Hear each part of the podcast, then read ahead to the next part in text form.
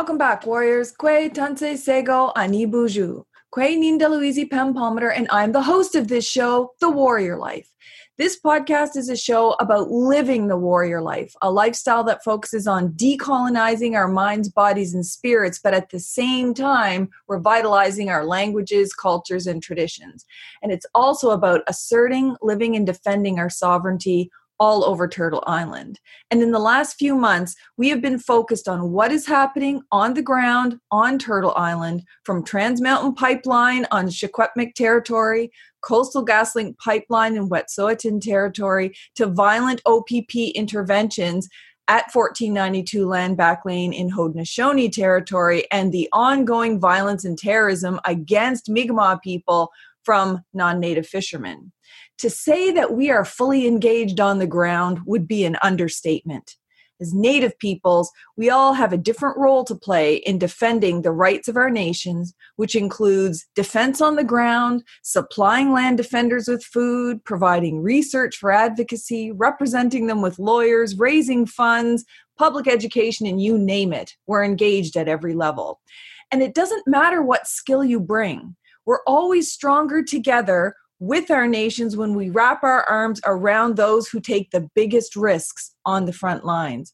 And today's guest is one of those people who rallies around her nation every time in whatever way she can and still finds time somehow to support and mentor other Native people, especially women, in similar struggles.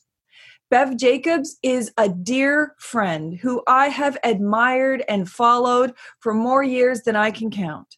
She has represented a strong, powerful Native woman who's helped lift up an entire generation of people who have come behind her. Her work has always centered around ending gendered colonial violence and also restoring Indigenous laws and traditions, which is super important. Not only is she an associate prof and associate dean at Windsor University Law School, but she somehow also manages to practice law part time from her home community of Six Nations.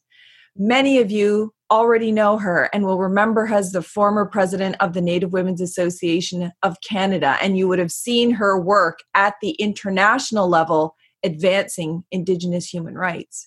And she's won so many awards, I can't even list them all, but they include the Order of Canada, the Franco German Prize in Human Rights, Governor General's Award, and many more, specifically for human rights and social justice. Now, Bev is heavily engaged in supporting the Haudenosaunee at 1492 Land Back Lane as the people on the ground try to protect what little land they have left from being developed and ultimately lost forever. I don't know how you even have time to be on this show, Bev, but I'm really thankful that you're here. Welcome to the Warrior Life podcast. Uh, thank you, Pam. Yeah.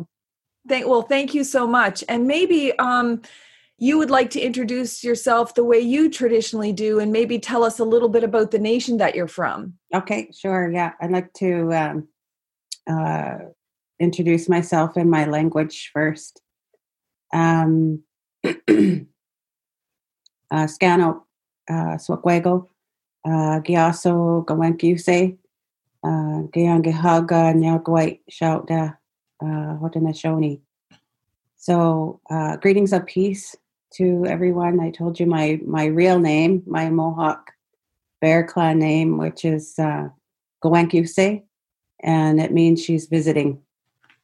And um, the Mohawk Nation is part of the bigger uh, Haudenosaunee Confederacy, and um, I yeah I live here in my community at Six Nations.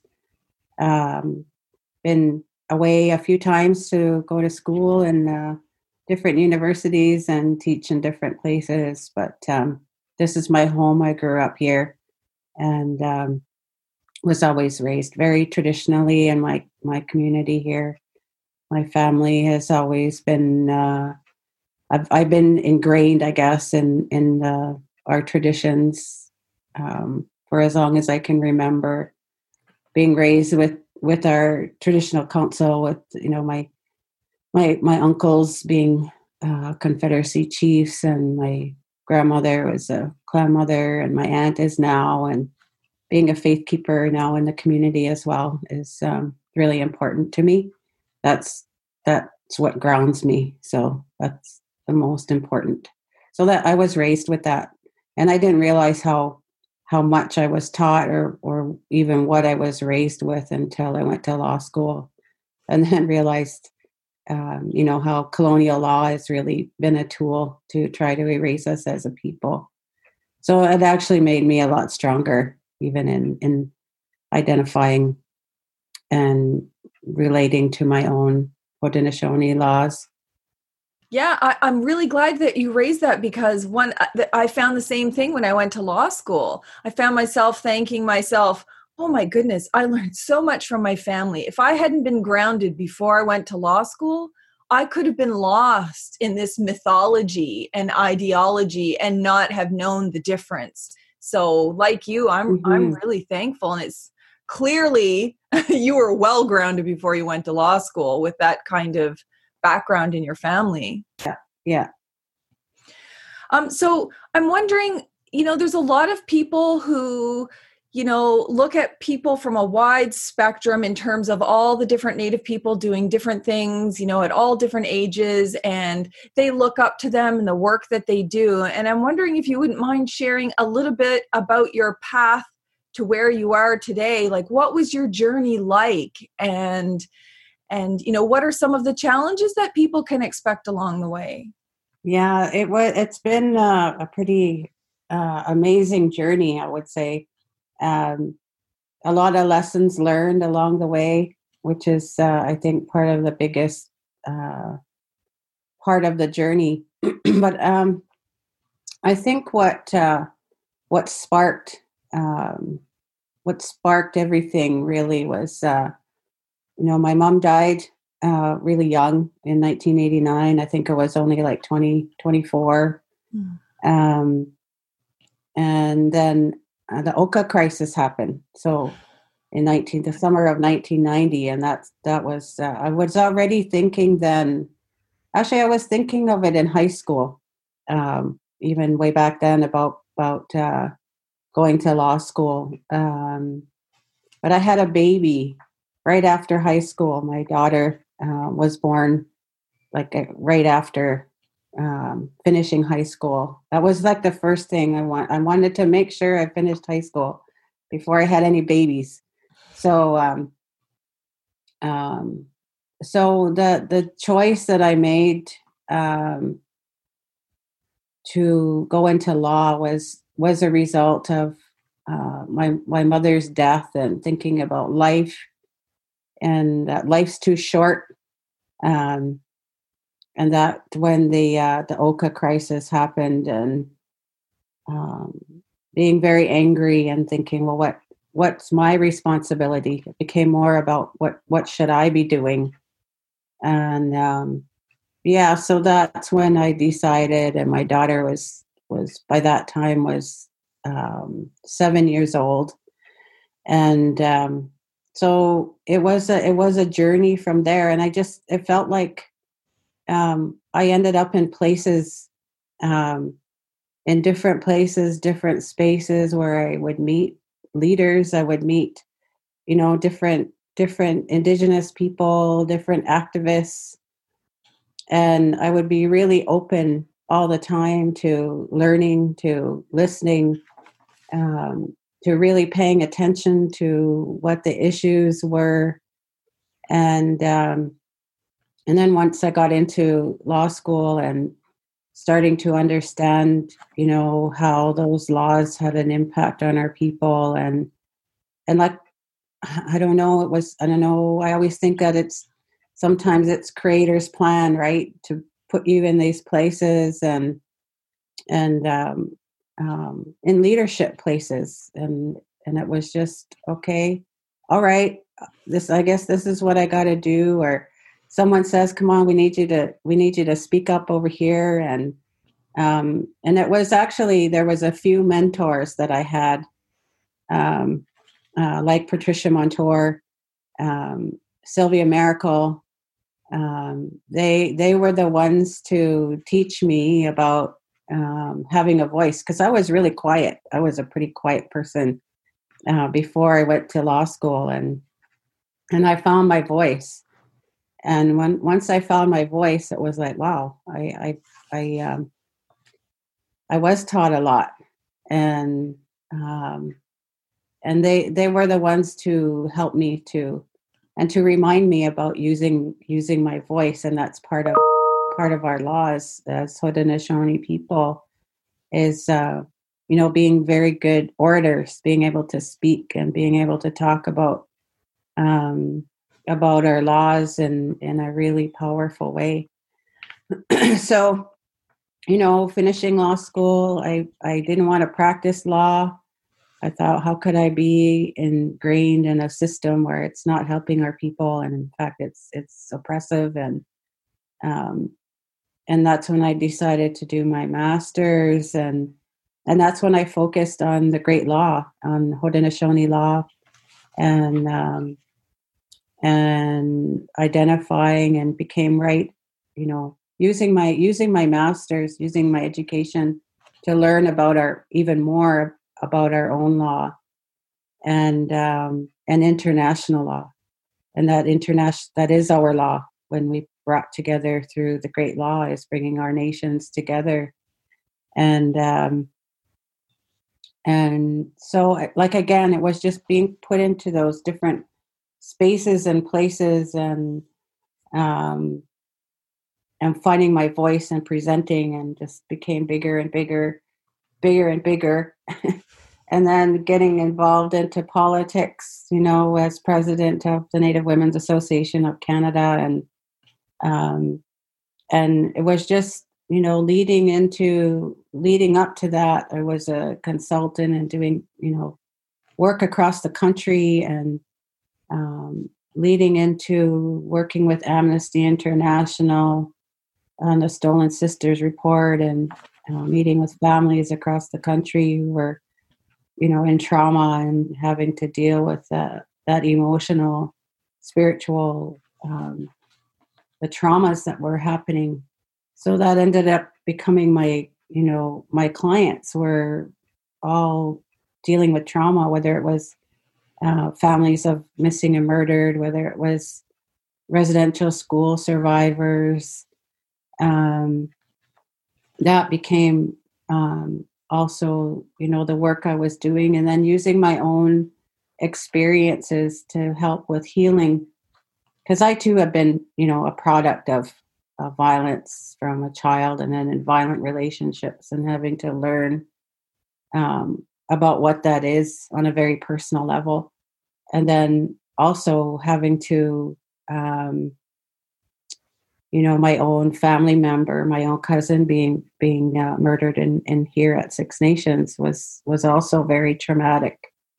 And that was that was right near the end of my term at at the native women's association of canada. It was really tough. It was really emotional and um and so making a decision that i it, it was it became too personal and i was too angry and um and had to really focus on healing. So what do I do? I go and do my PhD and using that as a as a way to heal. And I did. It was I went into hiding for a couple of years to to work on that and um and the focus was on the, you know, what does holistic health mean to Haudenosaunee people and specifically in Akwesasne was my was my um, the community that that I chose, the Mohawk community of Akwesasne, and and um, and so it was a real uh, grounding for me um, to you know meet to meet with our elders and and to ask the questions what makes us healthy and finding out well it is because when we practice our own laws. When we practice our own laws that's what makes us healthy. And then the questions of okay well um, if that makes us healthy what you know what then what happened to us? What happened to um, you know all of the impacts from the focus was on resource development.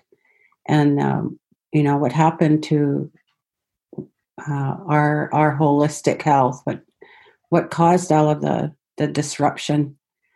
So it was a really again you know that it, it was like that path i guess into again back to healing and using our own laws. We have our own traditional healing methods um, and identifying those and our relationship to the water and relationship to the land. And you know that that direct connection and that's where our healthiness comes from not just you know mental physical emotional and spiritual but also the grounding to our land and water and um, all of creation. So it became a whole it was amazing journey. It has been an amazing journey and just everybody that i've met you know along along the way who um, who led me into that. You know i learned from them and and they taught me a lot about about those responsibilities to others and to other um, you know like you said but those coming coming behind those those who are also trying to figure things out. And i've always been really open about what i've what i've learned and open about um, sharing sharing that knowledge and um, and being able to uh, understand um, situations that are beyond our control and you know the the impacts of colonization and genocide and everything that we're having to deal with today and we're right in right in the midst of of coming you know coming out of all of that trauma and and um, and our people are standing up now. People are are standing up and demanding making demands and staying connected and um, and really focusing on on the next generations. So i'm really um you know some some people think oh it's such a such trauma such um you know to be right in the midst of where we are right now. But it's like when you think about what our ancestors have had saved for us and thinking about you know the future and that we still have our laws we still have our language we still have our uh, our ceremonies everything that helps us with our healthiness. And um, you know to give thanks to them all of the time and and those who have been able to maintain it today to be able to you know have our ceremonies that we've always had you know, our language speakers and ceremonial people and um, our faith keepers and our chiefs and our clan mothers to maintain um, to maintain our laws. It's really powerful. Um, it's a really powerful space to be in today. Yeah, most definitely. And the fact that we still have people, you know, knowing that we still have people doing this means the ancestors are always with us you know like they walk with us they're there when people are you know doing their recitals in their ceremonies when they're doing their practices or when they don't know that but they're taking the time to learn it or trying to learn their language. Like no matter what stage we're mm-hmm. at in decolonization what really gives me hope is that we're actively engaged in it. We're trying. You know we we can't be faulted for being colonized. That's that's definitely no fault of our own, but all of the beautiful ways in which we're trying to come out of it uh, with the help of mm-hmm. the people who were able to retain it. That's that's beautiful. That's amazing, and that's really the hope for the future. Yeah, for sure. I see that with what's happening with the young people who are at the 1492 Landback Lane. Like it's just a really, um, um, it's and it's not just there it, it, was what happened you know in 2006 with Kanonhstaton and you know everybody um, taking that responsibility that um, that we've always had and and really um, acting on it really mm-hmm. you know taking on those responsibilities and um, and I know that that Skylar and Tawny and all of the uh, the others at the land back lane are have really, um, you know, identified the uh, and have lived through also Kanonhstaton and knowing, you know, what what uh, what's required and taking those risks and um, and just doing it. you know, just just uh, being there on, on the front lines and um,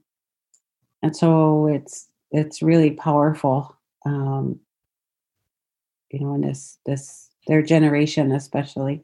Do you think that the Canadian public truly understands the risks that people take when they go on the front line? Because you know you've got the police boards calling them terrorists and government officials saying they're rogues you know always trying to vilify us. So that's nothing new. We've land defenders water protectors even just indigenous people in general we've always been targeted as threats to national security but do you think canadians even allies truly understand the risks that people take when they uh, take up that responsibility to go on the front lines and risk their personal safety?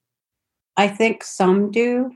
Um, you know, we have lots of allies, lots of lots of those who are, um, and I think they've been educated.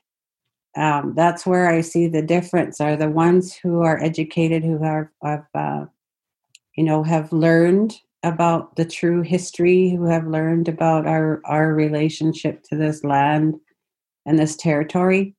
And, um, but I don't think all Canadians understand. I don't think all people understand because the education system didn't allow them to to learn about it. And I think that's where the fault, you know, of colonization, of of even how the education system works and how you know they the true history hasn't been taught in in the education system and i think that's where i also see some shifts happening that in some places they are mm-hmm. and it's you know individual teachers that are are uh, taking the time to to educate about the truth about treaties about indigenous peoples relationship to you know this land and territory and Turtle Island and um, and being able to uh, teach it in a respectful way. Um, but that's a, that I would say that's a minority right now, and that that that's been um, part of the problem. Um, part of the problem is that um, you know how come people don't know who Haudenosaunee people are how come people don't know about the Haldimand Tract, even those towns and cities that are along the Haldimand Tract? Why why don't why don't people know that history? How come as Haudenosaunee people we've known that as soon as we're born, you know, about our history and what we've been um, taught about our treaties and treaty rights and relationship with other other peoples. Um, so I think that that uh, uh, there's so much systemic racism, and even thinking about uh, the media and even how the media portrays, you know, our people and just the whole racist, um, the whole racist dichotomy and how people talk about, you know, who we are. That's been ongoing since colonization as well, and um, and that's you know that's taught. Racism is taught from one generation to the next and until they actually um, learn ab- about the truth i think that that that changes that changes how people think about our relationship because you know racism is violent and it, it causes so much um, violence um, and so that to me is is um, you know part of part of my job now part of my role is to educate and i'm educating law students. So you know i've already seen um, i've already seen and felt the uh, the shifts and the changes that are occurring in the law school. And you know people are learning about haudenosaunee law. They're learning about cree law. They're learning about anishinaabe law um, from from those of us who know it, who are raised in it.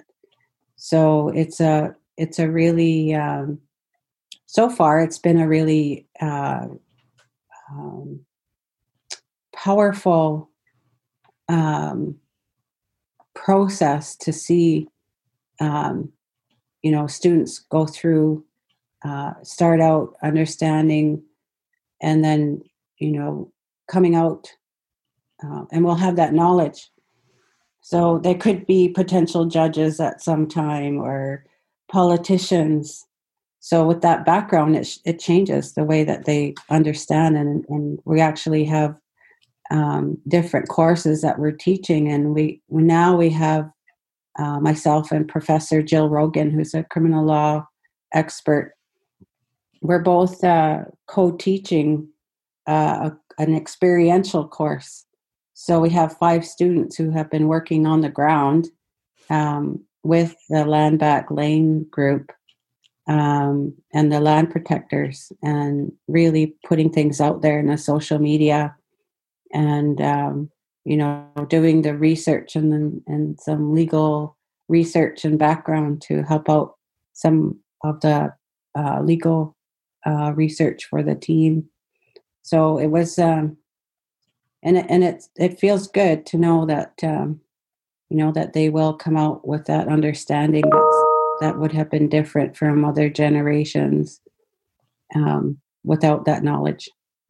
What I really find so exciting is, you know, you go to the law school and then all of a sudden we've got all of these, you know, teams of law students and they're working on the ground and they're fundraising and they're putting on events and you and I have been in some of those events and it's just massive public education but for a purpose. You know it's for a purpose for action. So not just for information it's not for entertainment purposes. It's literally here's what you need to know. Now that you know let's put this into action and we're not just preaching it we're actually doing it. So you've you've are reshaping the role of lawyers the role of law from you know this ancient view that they just come to you know court in this adversarial situation and everyone represents each other's views and go away. But it's actually action on the ground. It's it's preemptive it's holistic it's it's being part of the community. Um, it's it's a wonderful way to look at advocacy and being a lawyer and being a law student and what their responsibilities are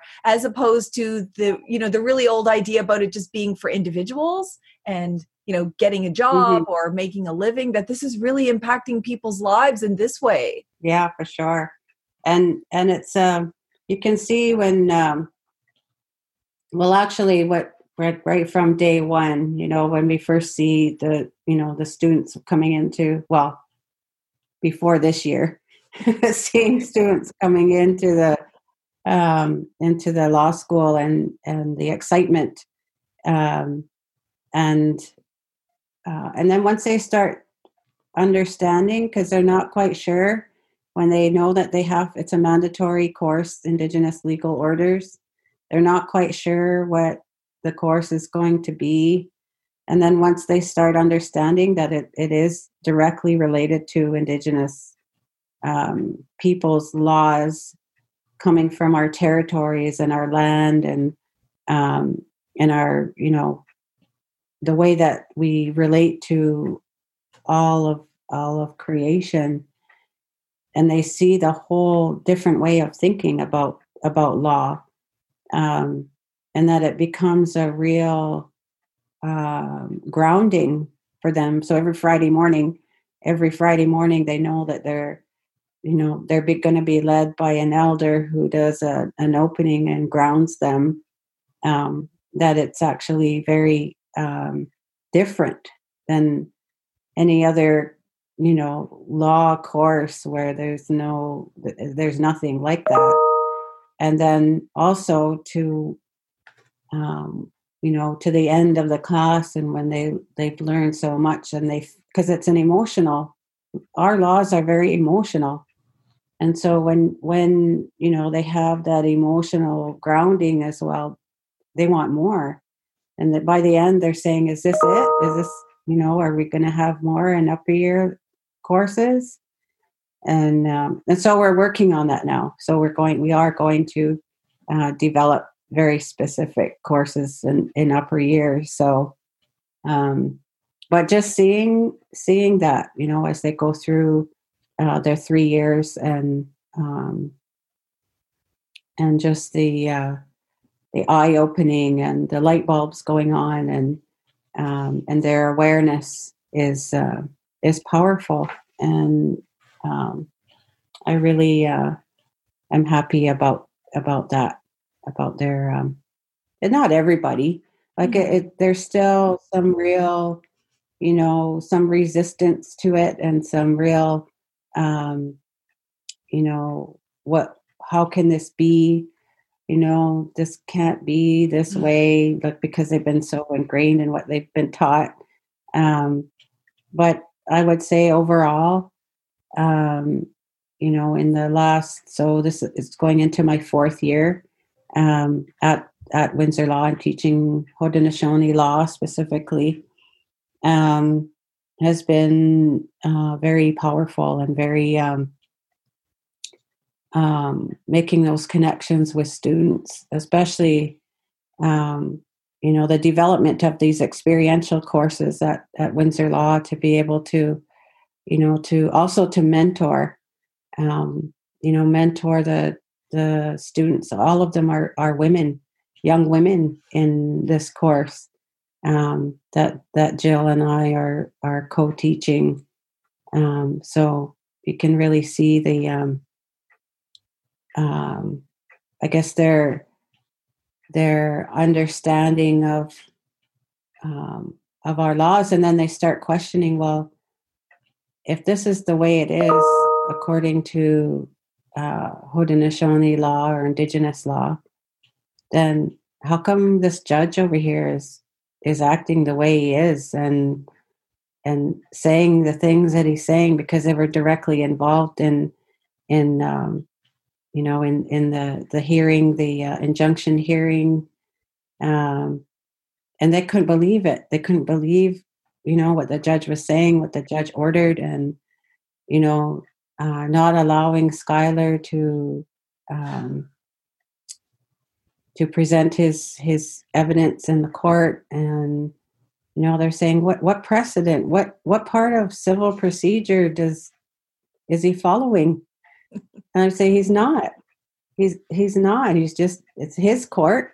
It's his his order.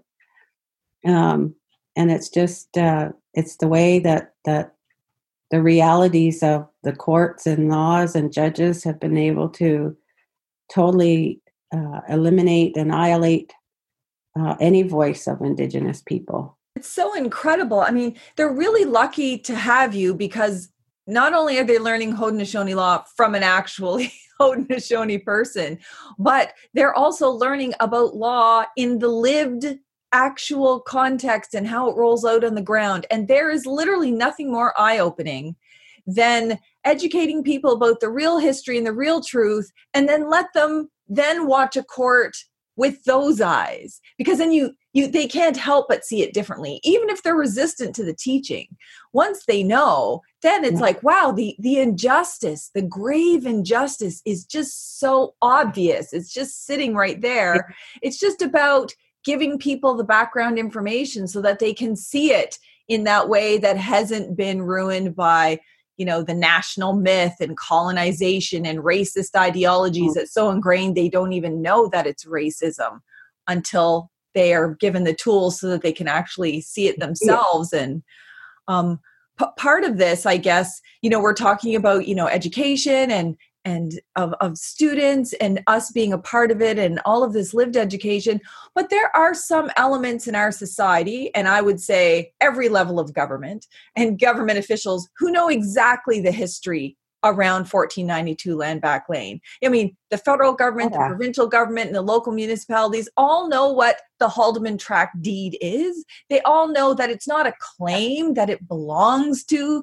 Six Nations. They all know that what they're doing is wrong, but they continue to keep making the exact same decisions. And we know that it stems in large part from racism, but it also stems in part from, you know, this generation of power and wealth uh, at any cost, regardless of whether they have the right to do it. And, you know, given that we know that it's not just about education for public officials, how important is it that people like you and your students and allies like me and other people wrap our arms around Skyler and Micah and all of the people at 1492 Land Back Lane and support them in whatever skills, ways, and talents that we have. That's really important. It's like sending a really positive, like positive energy. Like to me, ener- energy is like um, has a huge impact.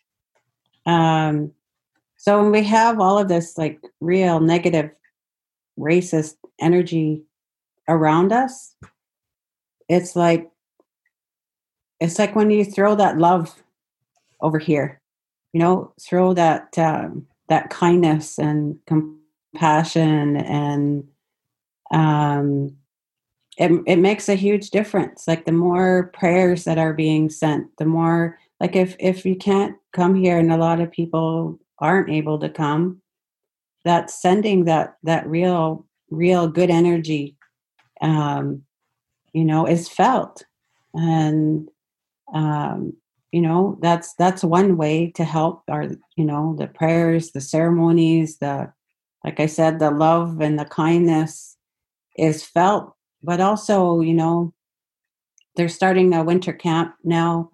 Um, so sending all of all of the um, uh, winter gear, anything that can be used in the in the winter time. Um, you know, there's a whole fundraise. There is a fundraising effort, um, sending, you know, the the funds that that's needed so there's I forget there's what the the total number is now of of land defenders who have been criminalized. So they all have to hire um, lawyers. So you know, uh, both Skyler and Micah and Tawny and uh, Courtney, the ones who are right in the midst of it all, and all of them being charged now. Um, you know, and they're they feel they feel responsible you know almost that responsibility for everyone else who have have also taken on that uh, um, that responsibility to protect the land and the territory and they become pr- criminalized. Um, you know they're they're raising the funds for the the criminal law lawyers right? And it people don't realize how much how much they cost. Lawyers do cost a lot of money because of you know the the skills that they have um, and the skills that that are required to help them through that process, and it's a long process. Um, again, you know, a, a, whole colonial process of you know um, adversarial, um, violent process. Um, so you know, with with over thirty, maybe even up to forty, um, 40 uh, land protectors who have been criminalized, if they haven't paired up with another lawyer, that's 40 lawyers, um, you know, 40, 40 legal um, legal representation uh, in every because it's individualized as well right? And every individual goes through the process. Um, that's a, that costs a lot of money, and um, and also now with the civil, uh, the civil side and the the injunction hearing and Skyler being ordered to pay all of the other lawyers' costs, um, which is ridiculous.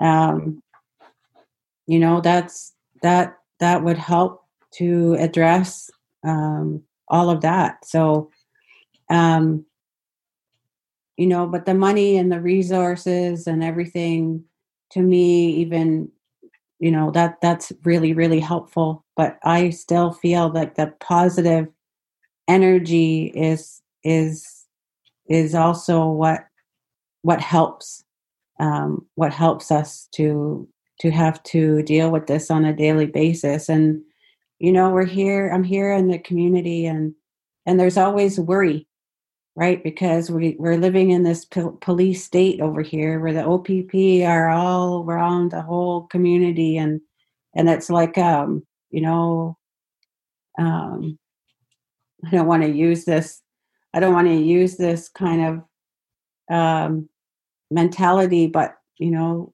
um like the wild west mm-hmm. right and and you know the the um, you know it it goes right back to the historical you know where there were direct military attacks on our people and you know killing our people off right you know with their guns because we didn't have guns.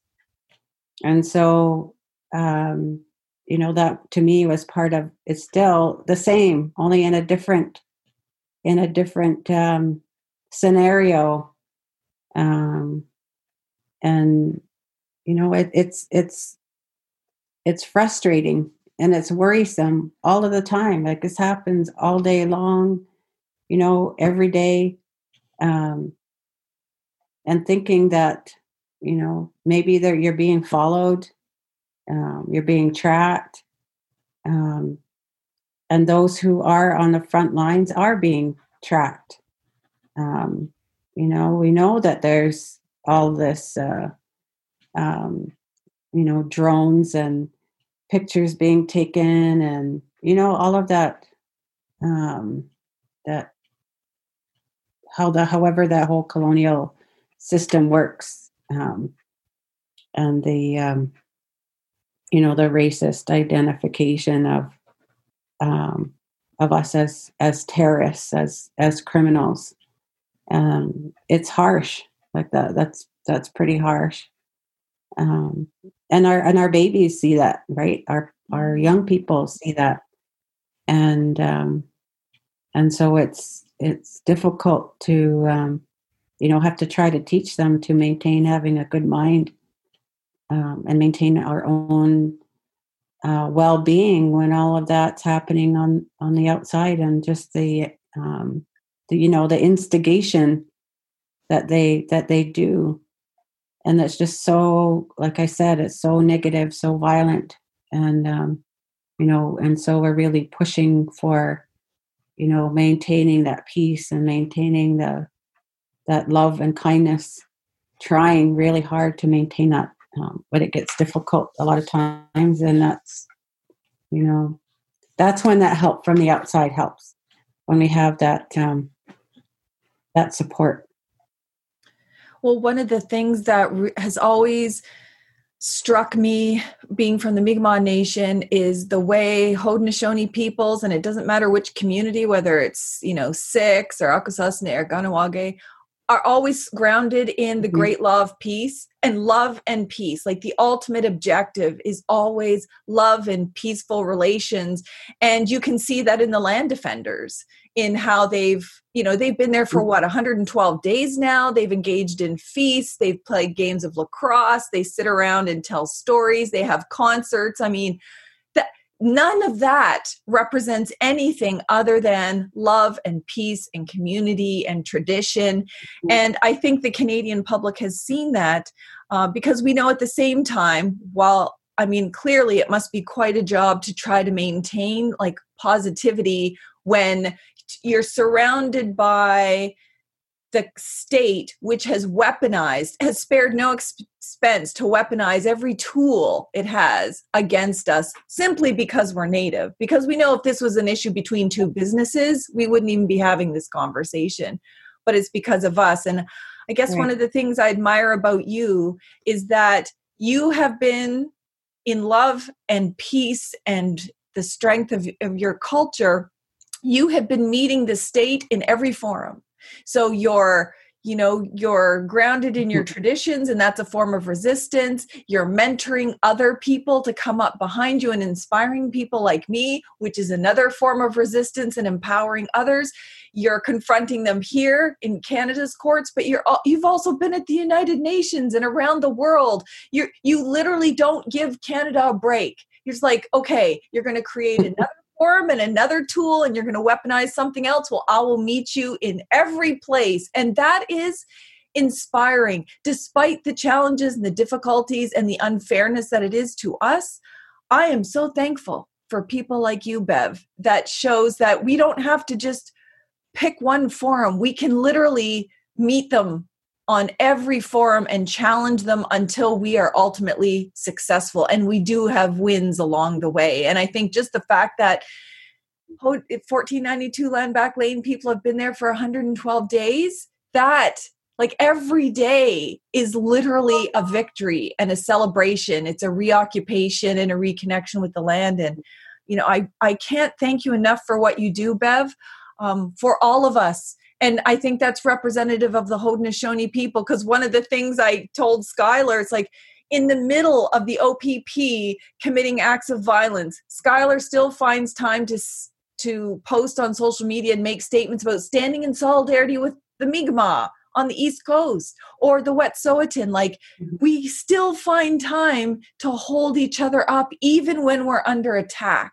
And I think that's one of the things I love about our people, but I love about you because I know you will always be there for everybody else and and I really appreciate that. Mm, thanks, Pam. I know that um I really I really believe in in uh, the strength of of our ancestors and i know that that um, they're always with me and like no matter what i do no matter where i go and and and i hear them. I hear them all the time. And they're you know they're telling me to you know say this you know don't be afraid to tell carolyn bennett off. Like tell her tell her because you invited her here. You you make her responsible for for you know making those connections here in the community and you know and and doing that in in all different places and spaces because that I carry that with me wherever I go. That's what I've been taught. I've been taught that we're all equal, that we're all the same, that we're no matter where we go, no matter where I go, it's um you know the same I say the same thing everywhere that I go, the same message and um, and I still, you know, feel the strength of of uh, my ancestors with me all of the time, everywhere. And we're so thankful because when they walk with you, you're walking with us, and that means they're walking with us. And I think all of our san- yeah. ancestors are as united as we are now. You know, it's like although we're separate sovereign nations, we've all come together with the same common foe. And and it's it's just really beautiful to see how we all come together and i really you know yeah, thank you okay. thank you for taking the time to share your personal journey because it is very personal um, but it inspires mm-hmm. other people and for the work you're doing to help people at 1492 so Meowan. And thank you to all of the listeners as well for listening, but not just listening, for for learning, for sharing these podcasts and videos, for sharing the information. Um, I'll make sure also to post all of the links um, about 1492 Landback Lane, the list of supplies they need, um, how you can contribute to fundraising, and other things, other ways you can support by sharing documents and in the media and, and uh, in every way you can support and the positive energy. And we will keep uh, track of what's happening at 1492. We will keep working in solidarity. And thank you, everyone, for tuning in to the Warrior Life podcast. Till next time, keep living a warrior life. Walalia.